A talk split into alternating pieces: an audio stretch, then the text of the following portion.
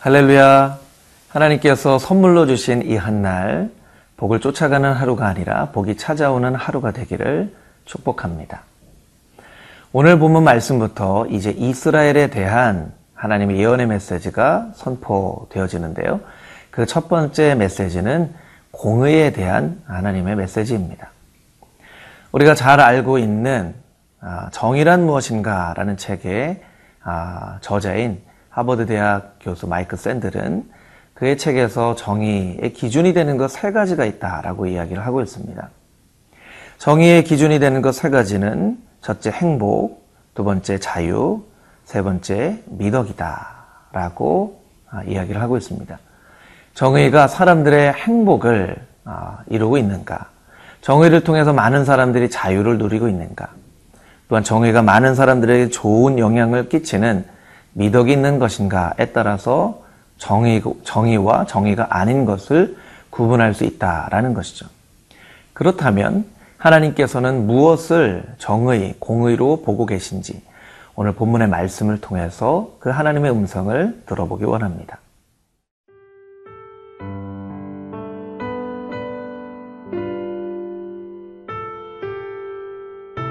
아모스 이 장 육 절에서 십육 절 말씀입니다. 여호와께서 이와 같이 말씀하시되 이스라엘의 서너 가지 죄로 말미암아 내가 그 벌을 돌이키지 아니하리니 이는 그들이 은을 받고 의인을 팔며 신 한 켤레를 받고 가난한 자를 팔며 힘없는 자의 머리를 티끌 먼지 속에 발로 밟고 연약한 자의 길을 굽게 하며 아버지와 아들이 한 젊은 여인에게 다녀서 내 거룩한 이름을 더럽히며 모든 제단 옆에서 전당 잡은 옷 위에 누우며 그들의 신전에서 벌금으로 얻은 포도주를 마심이니라. 내가 아모리 사람을 그들 앞에서 멸하였나니 그 키는 백향목 높이와 같고 강하기는 상수리나무 같으나 내가 그 위의 열매와 그 아래의 뿌리를 진멸하였느니라. 내가 너희를 애굽 땅에서 이끌어내어 사십 년 동안 광야에서 인도하고 아모리 사람의 땅을 너희가 차지하게 하였고 또 너희 아들 중에서 선지자를 너희 청년 중에서 나실인을 일으켰나니 이스라엘 자손들아 과연 그렇지 아니하냐? 이는 여호와의 말씀이니라. 그러나 너희가 나실 사람으로 포도주를 마시게 하며 또 선지자에게 명령하여 예언하지 말라 하였느니라. 보라, 곡식단을 가득히 실은 수레가 흙을 누름같이 내가 너희를 누르리니 빨리 다름박질하는 자도 도망할 수 없으며 강한 자도 자기 힘을 낼 수 없으며 용사도 자기 목숨을 구할 수 없으며 활을 가진 자도 설 수 없으며 발이 빠른 자도 피할 수 없으며 말 타는 자도 자기 목숨을 구할 수 없고 용사 가운데 그 마음이 굳센 자도 그날에는 벌거벗고 도망하리라. 여호와의 말씀이니라. 본문의 말씀 중에 육 절부터 팔 절까지 있는 말씀을 같이 한번 읽어보겠습니다.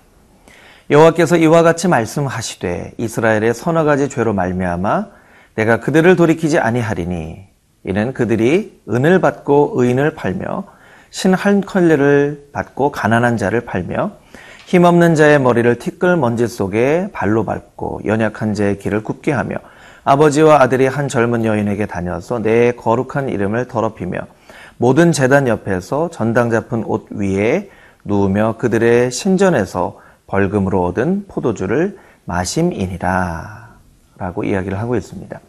본문에 등장하는 몇 부류의 사람들이 있는데, 첫 번째는 의인이고, 두 번째는 가난한 사람이고, 세 번째는 힘없는 사람, 네 번째는 연약한 사람입니다. 많은 힘 있는 사람들이 가난한 사람, 연약한 사람, 힘 없는 사람, 의인들, 이런 사람들을 향해서 은을 받고, 또 신 한 켤레, 여러분 신 한 켤레가 의미하는 것은 무엇입니까? 아주 작은 돈을 의미하는 것입니다. 아주 작은 돈을 얻어내기 위해서 가난한 사람들의 목을 조른다라는 것이죠. 또한 힘없는 자의 머리를 티끌 속에서 밟는다라는 것입니다. 이 본문의 말씀이 전체적으로 의미하는 것은 무엇입니까?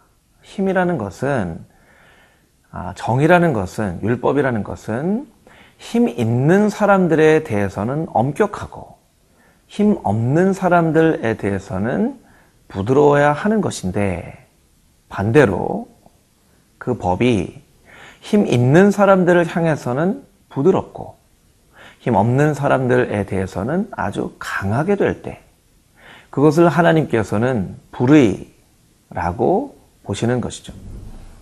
여러분, 오늘날 우리의 사회에 적용되고 있는 이 법은 어떻게 집행이 되고 적용이 되고 있습니까? 힘 있는 사람들을 향해서는 부드럽고 힘 없는 사람들을 향해서는 아주 엄격하게 적용되어지고 있지는 않습니까? 이것을 나의 삶에 한번 좀 적용을 해볼까요? 여러분, 나는 내가 가지고 있는 힘과 지혜와 또한 내가 가지고 있는 어떤 법을 행사할 때 힘 있는 사람, 목소리가 큰 사람, 나에게 강하게 다가오는 사람들을 향해서는 아주 부드럽고 유하고 긍휼을 베푸는, 그러나 반대로 힘이 없고 말 한마디 할 수 없는 그런 사람들을 향해서는 강하고 포악하고 하지 말아야 될 말들을 하는 그런 삶을 우리가 살고 있지는 않나, 우리가 생각해 봐야만 한다는 것입니다.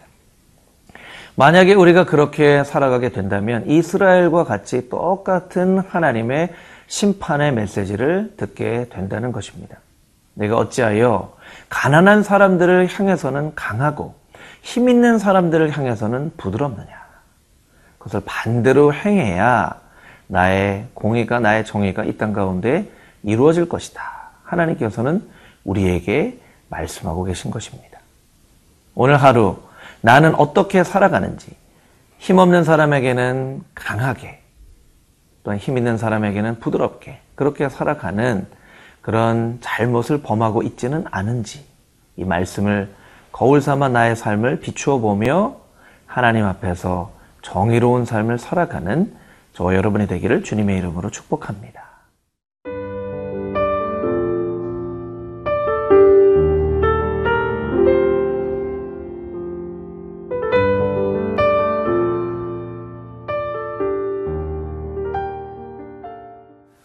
본문의 구 절, 십 절 말씀을 잘 이해하기 위해서는 구 절, 십 절 앞에 어떤 접속사 하나를 우리가 붙이는 것이 유익한데요. 그것은 바로 그러나입니다. 구 절 앞에 그러나를 한번 넣어볼까요? 그러나 너희가 불의를 행했다. 그러나 내가 아모리 사람을 그들 앞에서 멸하였나니. 십 절 앞에도 그러나를 넣어보겠습니다. 그러나 너희는 불의를 행하였으나 내가 너희를 애굽 땅에서 이끌어내서 사십 년 광야 동안 인도하지 않았느냐. 우리가 불의를 행하는 그 순간에도 하나님의 그러나는 계속 진행됩니다. 그러나 나는 너희를 여전히 사랑하고, 그러나 나는 너희에게 여전히 은혜를 베풀고 있다. 그런데 십이 절 말씀을 보면 또 충격적인 하나의 그러나가 또 등장을 하게 됩니다. 우리 십이 절 말씀 같이 한번 읽어볼까요? 그러나 너희가 나실 사람으로 포도주를 마시게 하며 또 선지자에게 명령하여 예언하지 말라 하였느니라. 하나님이 불의를 행했음에도 불구하고 우리에게 은혜를 베풀어 주시는데, 인간은 거기에 또 한 번의 그러나를 첨가시키는 것이죠.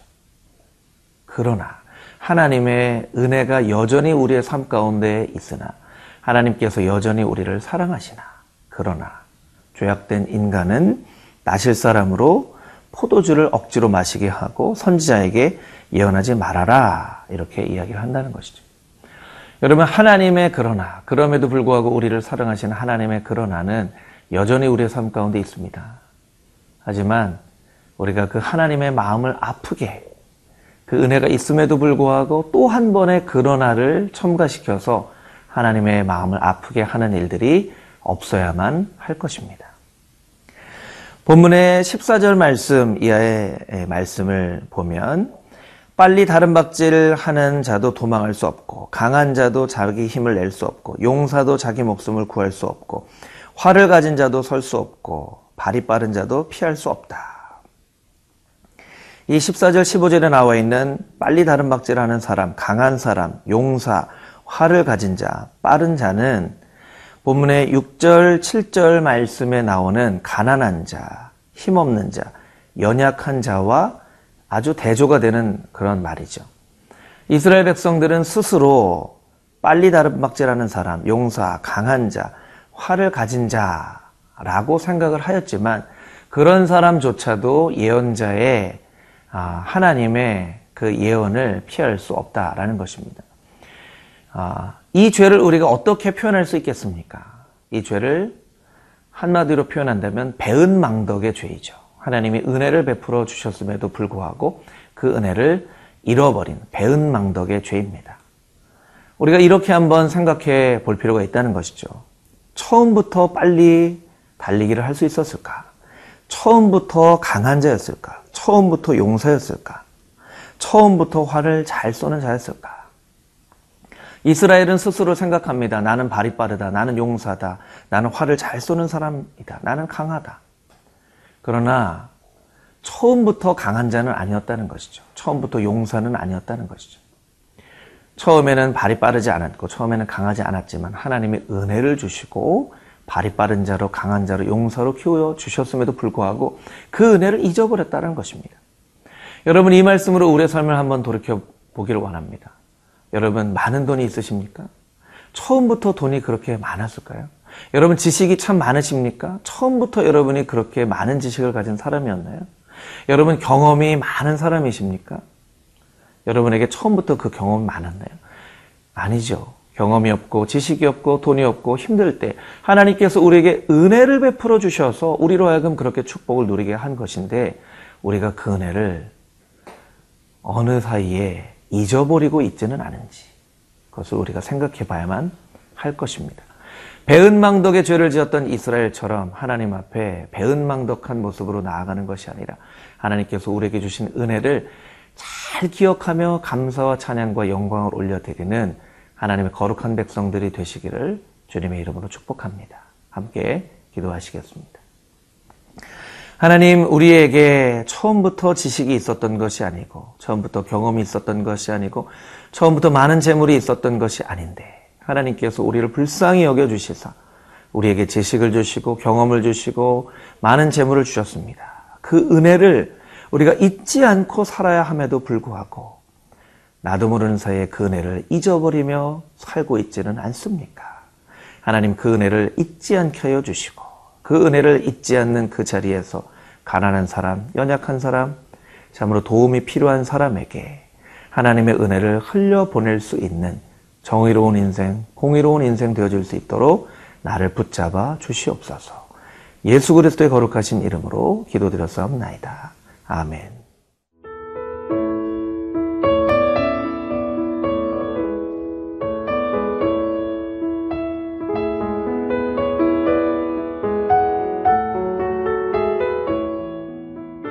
이 프로그램은 시청자 여러분의 소중한 후원으로 제작됩니다.